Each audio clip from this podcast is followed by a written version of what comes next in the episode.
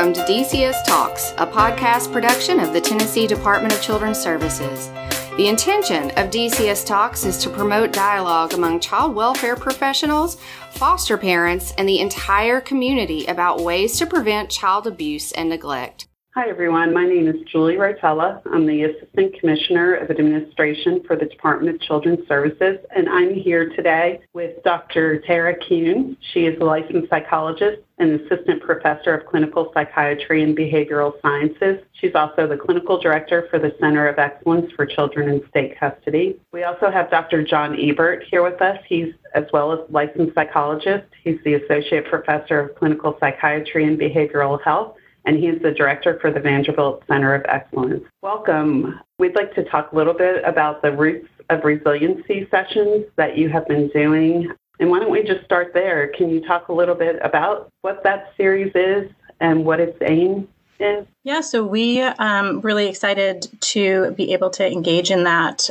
series in partnership with you all at the Department of Children's Services. I know kind of it came about in response to the pandemic and the desire to kind of create some supports for families across the state.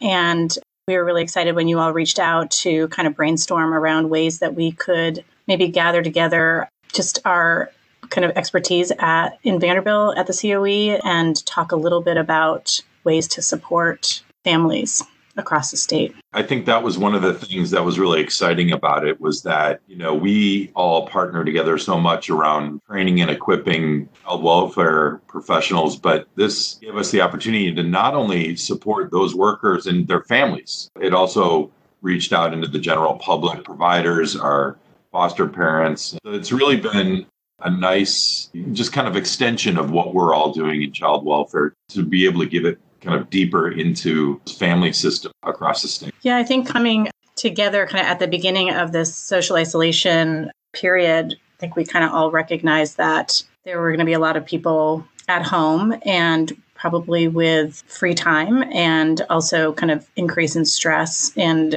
thinking about how we could kind of jump into some topics around stress and coping that people might find helpful and desire to kind of check in around. And so it's been nice to be able to kind of create. We created this 12 week series where we invited folks to come in to hear a little bit about a topic, but really also just kind of engage in questions and sharing really just kind of their own experiences across the pandemic, both the struggles as well as the things that they're doing in their own strategies around kind of managing the different pockets of you know topics that we've talked about. So it's been nice to be able to interact in that way too. It really is a great way to respond to the community and be able to support them through this difficult time. So speaking of that, what has the response been to this series? You know, I think that we are on week seven of kind of what we've slotted out as 12 weeks of this series. And the kind of the structure of the series has been that we've kind of been offering it twice a week,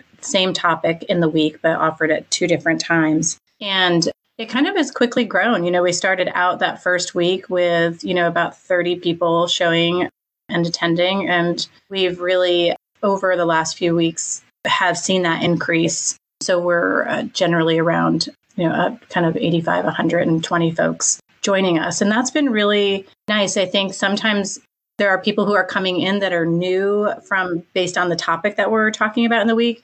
But you also see that there are people who are just kind of coming back and are, you know, you kind of start recognizing in the interaction in the chat. And that's been really nice too, to see how people are cross talking within the um, platform. And I think that people's response have been relatively positive and people have been really willing to give us feedback. It's something we've tried to solicit across the series is feedback from the people who are participating in the discussion to really try to guide some of the topics and areas so that we're trying to make sure we're kind of getting what it is they need. And it's been a really positive response. Sounds like it's really resonating with them. Dr. Ebert? This is just a bit of a small digression, but I think it illustrates the, the kind of what's happening with the resiliency series. We watch like football teams go to the Super Bowl and the stress and the frenetic, you know, the media, the the height of platform and stress and at least in athletics. And it's always interesting to me when those athletes are interviewed. What they always say at the height of all that is we're just going to go back to the fundamentals. Like we're going to remember our fundamentals. Like that's the grounding wisdom that they take into the most stressful kind of event of their lives at that point in terms of athletic performance. And in some regards, with this pandemic, what this resiliency series has really done, I think, is kind of highlighted. Let's go back to the fundamentals. Let's just talk about what is stress and, you know, why do we need to first regulate our stress first in ourselves, then get involved in other people's stress and talked about, you know, kind of different age groups from infants to adolescents, talked about ways in which we can manage ruptures and repairs in, in the everyday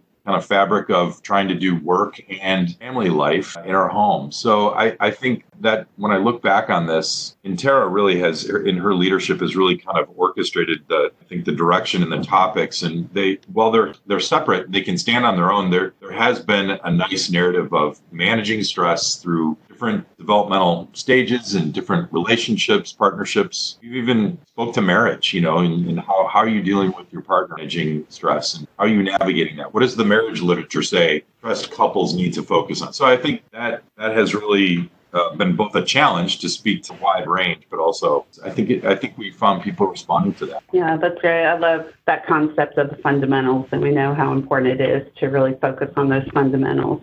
You've already, you started touching on this, but what are some of the topic areas that you've covered then? You know, we did try to we tried to think about the 12 weeks both as like John was saying, topics that could stand on their own, but also as a little bit of a narrative around like a developmental narrative. And so we really started out the first week talking about stress, just understanding stress. How does it affect your body? How does it affect your emotions? And why is that even part of our way of coping evolutionarily? And just kind of kind of grounding people in an understanding of that these these are normal. These are normative responses to the situation that we're in with the pandemic and how to recognize them and kind of validate those experiences a little bit.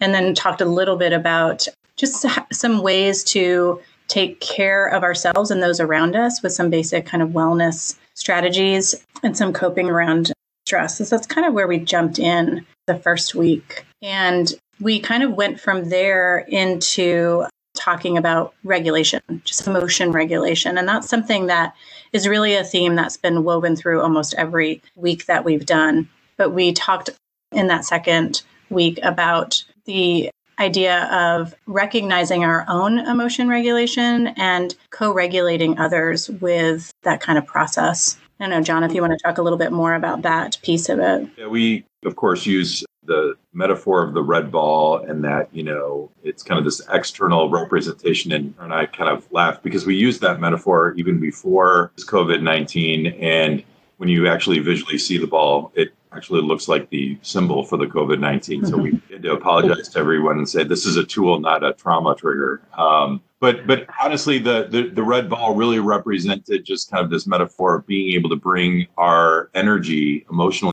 energy, into a place that we can problem solve, or we can be intentional and we can organize. But you have to do that for yourself first. If you if you try to do that for others and you haven't done that, it's really ineffective. So really highlighted that. I one of the things that a lot of people responded to in that was kind of knowing this is a concept from Bob Marvin uh, and Circle of Security of knowing your shark music. So we really helped groups really kind of notice like what is my shark music? You know, the Jaws theme music that the music starts to play when something happens that either triggers our stress or anxiety or even our, our own dysregulation. And I think people really enjoyed kind of saying, yeah, I really, during this pandemic, I know what my shark music is. You know, some of them became like a, another scheduled Zoom meetings, my shark music. Or, or when my kids are trying to get my attention, I've got my door, you know, kind of closed. And just, just, or interactions with partners, you know, so that was a really beneficial, I think, session to kind of focus for for the group? I think in that week there's you know there's a lot of analogies that uh, I know have been helpful to John and I over our years of working in trauma that relate to this idea of regulation. And so we tried to really kind of equip the group that week with some of those analogies around recognizing where their emotion is in themselves in their body and kind of being able to slow down and and touch in on that for kind of responding to others in their lives because we i think talked a lot about like a lot of us in social isolation are trying to manage multiple roles right now of both being a parent at that point, we were also trying to be school teachers and then we were trying to be professionals. And it was really hard to stay kind of regulated when you're kind of juggling those multiple roles at a time and recognizing that how stress really kind of kicks your red ball out of a kind of a regulated place and that we are pulled as you know as individuals to kind of start chucking those balls at people around us because we are so dysregulated in the moment just trying to do so many things and wear so many different hats.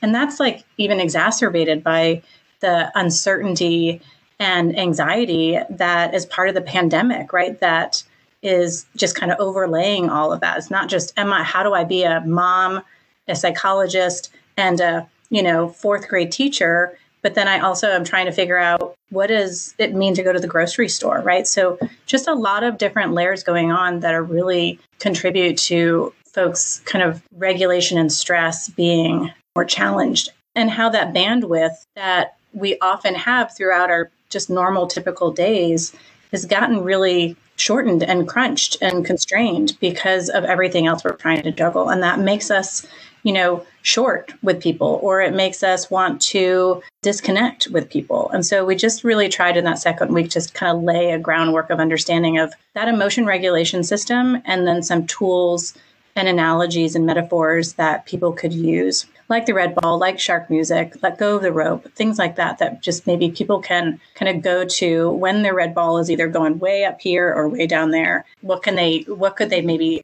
find in their toolbox that would help them stay kind of connected with those around them. That was week two.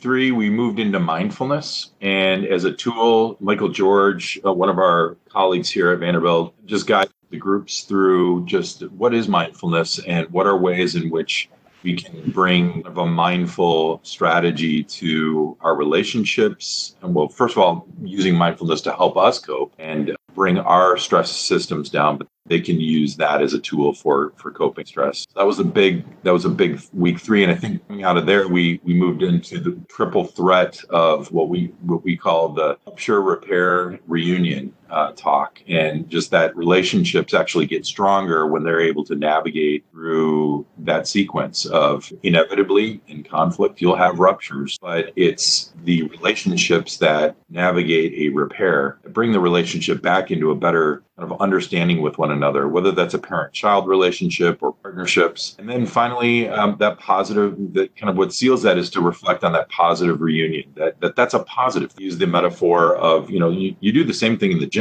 You, or when you take a brisk walk or any time you engage your body, you're in essence rupturing your body. You're disrupted. And then it repairs and that makes you stronger and so relationships go through that same cycle of rupture, repair, reunion. And so that was one of the focuses of, I believe that was week four in the process. Yeah, I think too, like for me, that was a week that people really resonated with. And I think part of it was really digging into this idea of conflict as an opportunity to connect and putting, embedding the idea of ruptures and conflicts into a developmental lens helped people to maybe take a different perspective on them as they happen. I think a lot of times, especially now, as many of us are kind of in close quarters, and you know things are loosening up now but back at that point in time really we were pretty much on the lockdown. And so people were i think feeling you know that conflict and bickering and all of those things are just kind of increasing in their homes.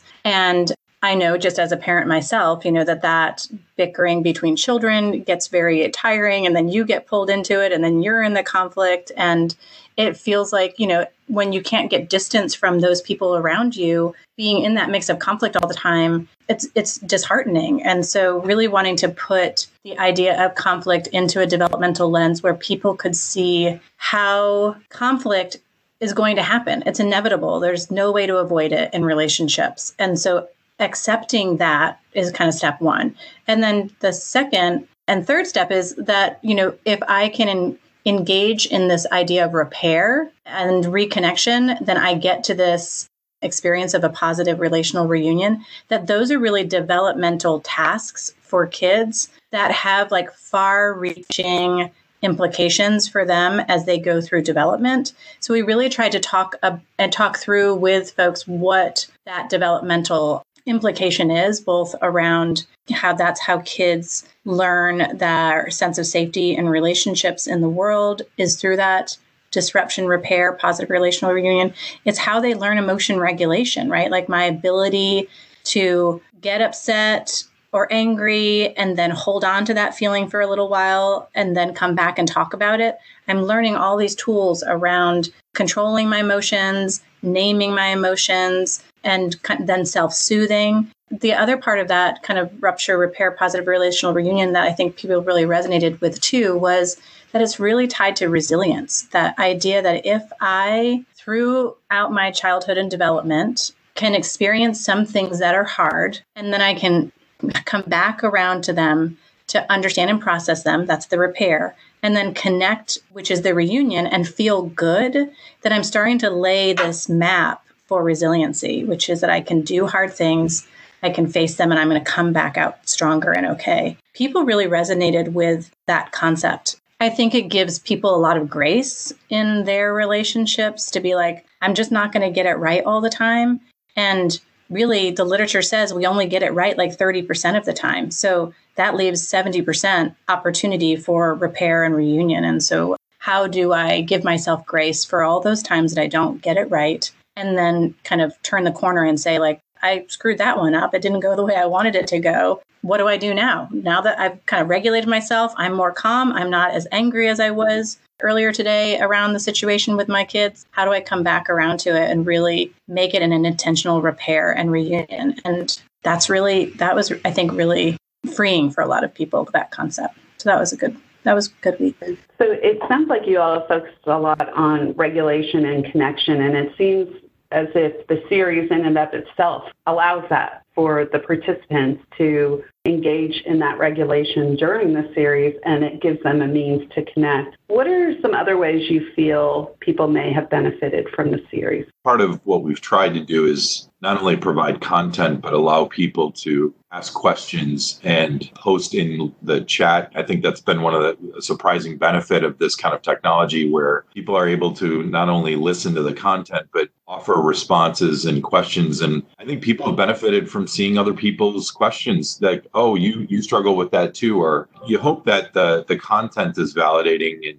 and supportive. But people, I think, in general, feel better seeing that other parents have that question too, that they're maybe afraid to ask or put out there. So I think the, format really, I think, has helped people feel more validated. Well, and I think that we struggle with it, right? I mean, I think that's one of the things that we've been really tried to be transparent about is like, while we may know some of this content, we as we're are struggling ourselves, right? With some of these, you know, the pandemic and the stress and the being home and managing the different roles. Like they're not alone in that experience. That's something that we're all kind of together in. So I do think that connection has been really important. I think that just from some of the responses from folks that I think has I've noticed is that people have said that their lens has changed a little bit. That sometimes the discussion, both the content but and the discussion has just kind of changed the way they're thinking about some of the struggles that they're having and kind of letting giving them a little bit of breathing room around different ways to look at things that are going on in their home and in their relationships that frees them up to be more connected and have opportunities to be more connected. I mean, I think after we kind of came out of that week of conflict and disruption repair reunion, we talked about young children, infants and young children and kind of and stress. And I, I think that people in that week really did benefit from kind of like what you're saying, what John was saying is going back to the fundamentals and really just talking about what is typical development for, you know, an infant to a toddler and what are things that I should just expect for typical kids that age. And I think those going back to those and saying, like, oh, that behavior is because this is where they are in development and this is what they need from me in those moments. And this is what these bids for attention really are about. It's not about you know being manipulative or or being clingy you know like there's reasons for all this stuff and i think that really helped just my sense from the you know comments from people it really helped them to shift their lens on some of their behaviors around things they were experiencing. This is a topic we're actually going to be focusing on our next call with everyone, but it's been a theme throughout almost every one of these, and that is loss. I think people have been able to tap into the loss that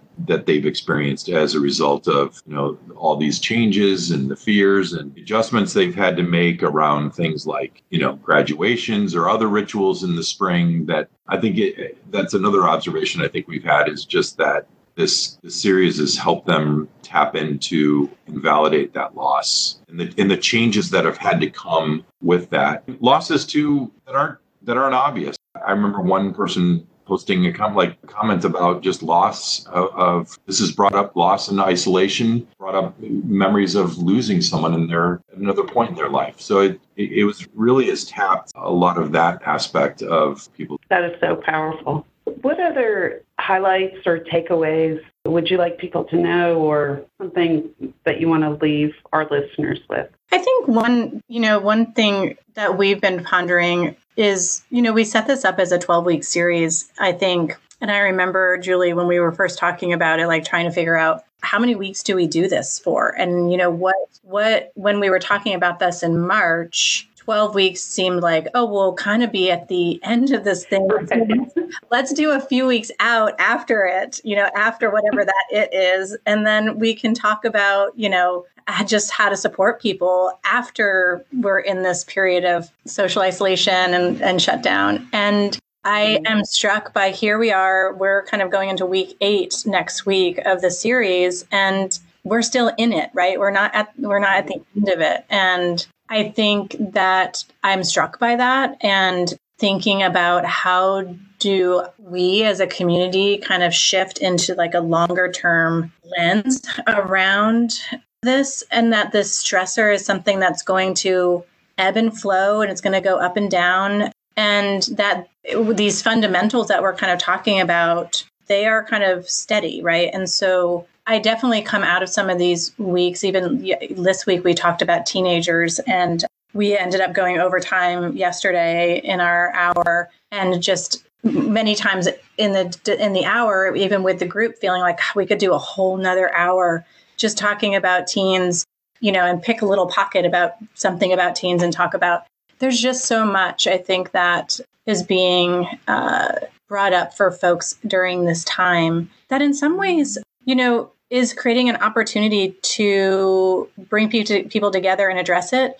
Because some of what people are talking about are really they're things that are always there, right? It's not just pandemic. It's teenagers can be hard, you know, and the pandemic is just making it's ramping up a lot of things but i don't know i've been struck by you know that that there is there is this layer over everything we're talking about that's pandemic but there's also just kind of in there this support and connection that i'm trying to kind of take a longer term view on around kind of where we're at yeah i have to laugh when i think back to how naive i was in march and it's true and it, it and you think going back to the grief and loss and just thinking about kids and adolescents in their normal development and how much they're missing out on right now. It, it just, I mean, there's so much, you know, sadness around the epidemic, but I know that that really touches my heart to think of kids yeah. And, yeah. and what they're losing. Um, but there's also a lot of joy and a lot of um, lessons that we're learning from this as well, and uh, a lot of places to give gratitude. And I think that your series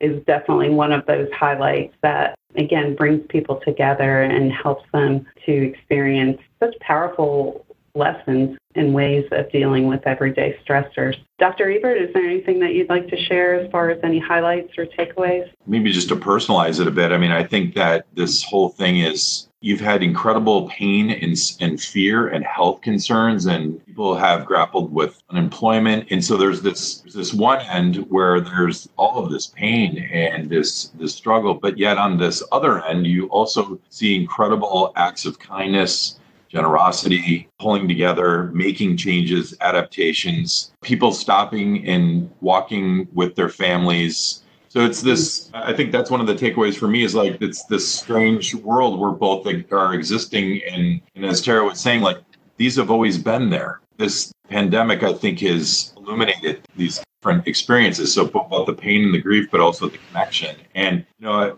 obviously, I want this to move past and, and move forward. But there is there is a small voice in me that that is saying like, don't waste pandemic. And the roots of the mm-hmm. resiliency series, I think, has helped all of us. Even Tara and I would be for us slow down and say, yeah, what what is important in these areas, and it is you know the, the things around connection and and generosity navigating these things articulating these things you know narrating resiliency. That's really what the other day i caught the title of this whole series and i'm like yeah this is all about resiliency. And it's just a it's no small thing. It's a we we need to continue conversations of resilience because i do agree that we're gonna we're going to make it through this. It's also interesting that things become safe again. That's actually when you start to feel. We're in survival and we're gonna have all sorts of feelings i think after. I think we should the one piece of advice I would give everyone would be you'll you'll you're in a survival state. When you get safe again, you'll start to process those that you had to hold and survive. So if you have those feelings after you're like, wait, past, it's late summer or early fall, whenever this clears up. Why am I feeling this way? Well, you're totally normal because it's only when we regain safety that we then begin to process those feelings and integrate them into not only what we went through, but how we've been changed or not, or where we go. So I think integrating this toward the future will also be a process. And Tara was kind of illuminating, like she was talking about that. Yeah, a very important point. Yeah. Uh, and then when we begin to feel that way, that it, it's normal and Yes. it's okay to feel that way. And then what are things that we can do to help us through that time? So for our listeners, hopefully that by the time this airs, there will still be a chance to catch that piece of this series. And if you'd like to register, you can go to tn.gov.gov slash DCS, click on program area, and then click on training and it will pull it right up. And if you're thinking that maybe you missed out on this, who knows? Maybe we'll be continuing this in the future. so please check it out. Go to our website and see what's available. John and Tara, thank you so much for being here today and for sharing all your wisdom with our listeners. Thank you.